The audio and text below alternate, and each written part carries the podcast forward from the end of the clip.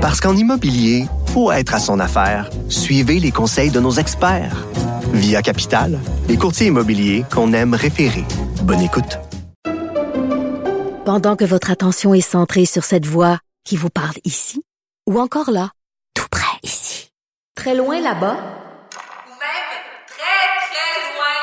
celle de Desjardins Entreprises est centrée sur plus de quatre cent mille entreprises partout autour de vous. Depuis plus de cent vingt ans, nos équipes dédiées accompagnent les entrepreneurs d'ici à chaque étape pour qu'ils puissent rester centrés sur ce qui compte, la croissance de leur entreprise. Elle danse avec l'information. La rencontre Nantel-Durocher. Non, non, non, c'est pas une joke. Sophie Durocher. Duduche, elle va se défendre. Guy Nantel. Ben, c'est exactement ça qu'il faut faire. Un duo déstabilisant qui confronte les idées. C'est à s'arracher les cheveux sur la tête. La rencontre Nantel-Durocher. Ça va être quelque chose. Bonjour, Guy Nantel. Bonjour, Sophie. Euh, moi, j'aime ça, des fois, aller voir sur les sites de Radio-Canada pour voir de quoi ils parlent dans leurs émissions. Tu sais, parce que c'est quand même notre diffuseur national. Ça nous coûte quand même un milliard deux cent mille par année, avec en plus euh, des petits bonis de temps en temps du gouvernement Trudeau. Fait que, tu sais, je veux savoir si on en a pour notre argent. Et là, récemment, il euh, y a un sujet quand même qui m'a interpellée, qui t'a interpellée. Est-ce que l'humour peut aider à combattre l'islamophobie? Mais quelle question passionnante! Oui, quelle question passionnante. Donc, c'est Rebecca Makonnen qui faisait une table ronde à son émission de l'huile sur le feu. Elle posait cette question-là. On peut peut-être euh, écouter un extrait pour mettre euh, la table? Non, il va falloir qu'on se parle un petit peu parce que... Ben, continue à nous parler, puis okay. On va faire jouer l'extrait un petit peu plus okay, tard. Ben, tu me diras quand t'es prête, mais en fait, euh, ouais. C'est ça. Donc, elle pose cette question-là.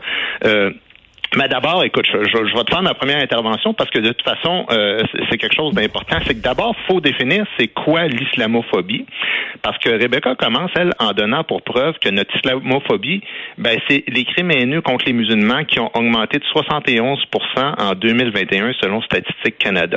Ce qu'elle dit pas, ben elle peut pas dire qu'elle l'a pas vu parce que c'est dans le même tableau, c'est que les crimes contre les catholiques sont plus nombreux que les crimes contre les musulmans et qu'ils ont augmenté de deux cent soixante pour cent.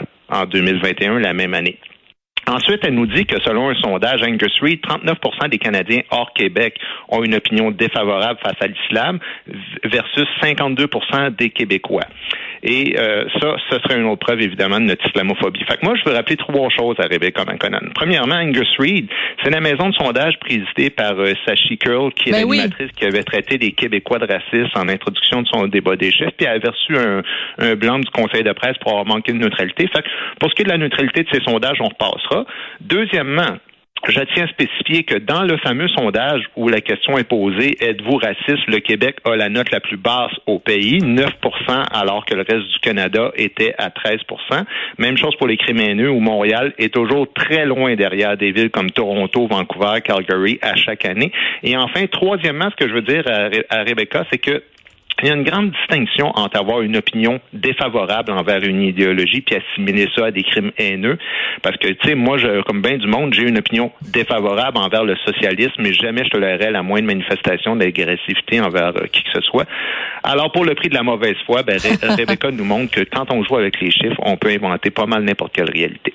Alors, ce qui est intéressant aussi, c'est que donc j'ai écouté le segment. Donc, elle est avec deux euh, femmes qu'elle présente comme étant des femmes musulmanes. Donc, c'est quand même assez particulier qu'à notre euh, télévision, à notre radio euh, publique, quand on présente des invités maintenant, on nous dit leur religion. Là, je sais pas. Là, toi, la prochaine fois que je vais te présenter, tu veux que je te présente comment, euh, Guy? Un catholique euh, pratiquant euh, fervent. Alors donc euh, comme ça et euh, le ça va seg... leur faire plaisir d'entendre ça. et leur et leur segment commence par un extrait de blague de Adib Alkhalidi euh, où il dit euh, ben au Québec il y a des gens qui ont peur des Arabes, on devrait faire un parc pour Arabes, puis là c'est moi qui vais construire la clôture, puis les gens pourraient aller là pour se familiariser avec les Arabes, se rendre compte que les Arabes ne mordent pas. Donc on nous dit qu'on va nous parler d'islamophobie, mais on nous présente un extrait où Ara- Adib Alkhalidi parle des Arabes. Donc, c'est important de rappeler à tout le monde, tous les Arabes ne sont pas musulmans et tous les musulmans ne sont pas arabes. En Indonésie, il y a des musulmans qui ne sont pas du tout arabes. Euh, au Liban, par exemple, un, un exemple parmi d'autres, il y a une population arabe chrétienne. Donc, euh, on parle de quoi exactement? On parle d'arabophobie, on parle d'islamophobie, on parle de haine des musulmans, on parle de quoi? Donc déjà, il euh, y, a, y a un petit souci. Et il y a quelqu'un, il y a une des deux humoristes qui est là, qui dit qu'à un moment donné, elle a été elle-même victime d'islamophobie. On dit, ah ben tiens, c'est intéressant. Oui, bien sûr, j'aimerais ça entendre cette anecdote-là, euh, cette histoire-là. Et elle raconte qu'à un moment donné, elle a postulé pour un emploi et que euh, on ne lui a pas donné à cause de son nom de famille. Mm-hmm.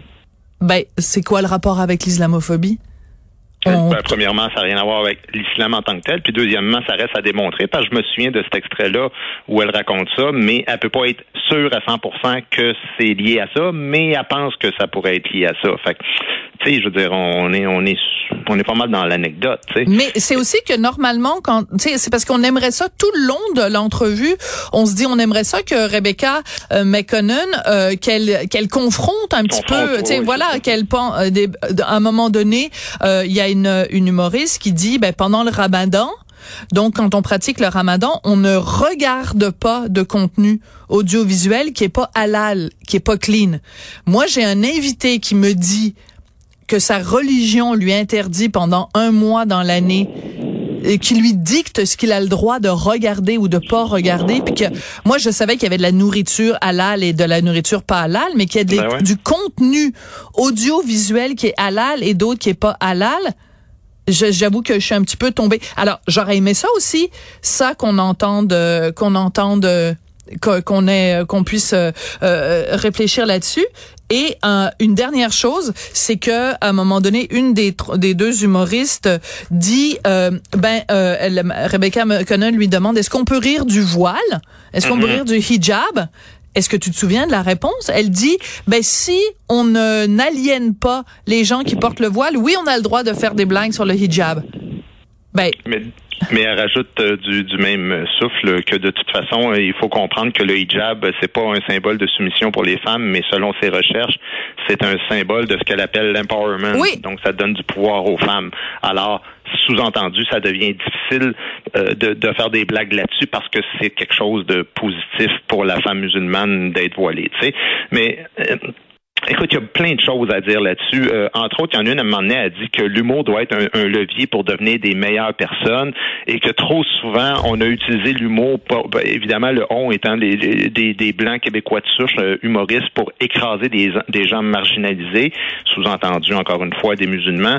Euh, moi, je tiens à dire une chose. Non, euh, l'humour sert pas à devenir des meilleures personnes et ni à écraser voilà. des gens. L'humour, là, ça sert à voyager temporairement dans un contexte irréel pour qu'on sorte de nos tracas quotidiens pour rigoler un bon coup.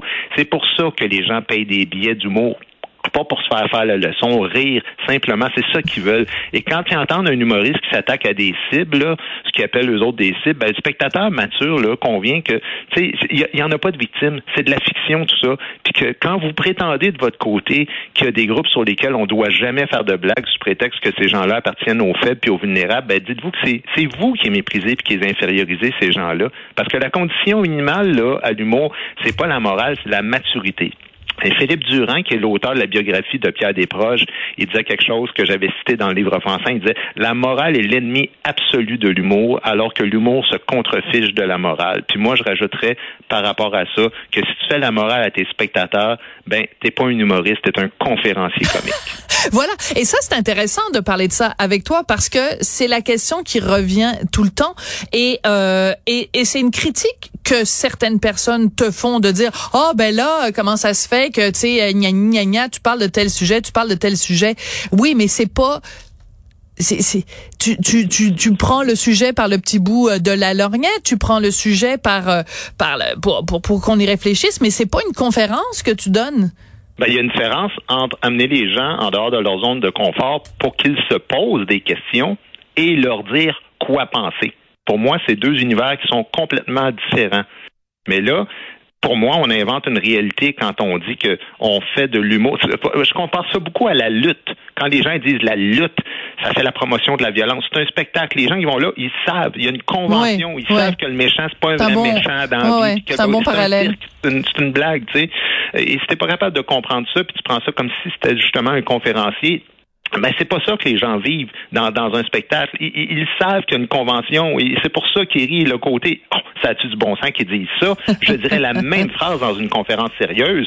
Les gens se lèveraient puis ils s'en iraient. Mais s'ils restent et qu'ils rient, c'est parce qu'ils savent qu'il y a une convention entre nous où on va sortir de notre réalité puis on va déconner. Puis il y a tellement de choses. Moi, j'entends ça à un moment donné, ils disent « Ah, il est temps qu'on fasse de la, de la place en humour aux personnes provenant des minorités. » Écoute, depuis les années quatre-vingt, là, il y a eu au moins quinze vedettes en humour oui. ici, depuis des bons à part de tout ça, qui vendent autant de Matane à Val-d'Orgue, Cavana, Bambara, Makakoto, Boussaïdan, euh, Richardson Zephir, Nive, Nabila, Eddie King, Badouri, Sugar Sammy, Boukar, Adib.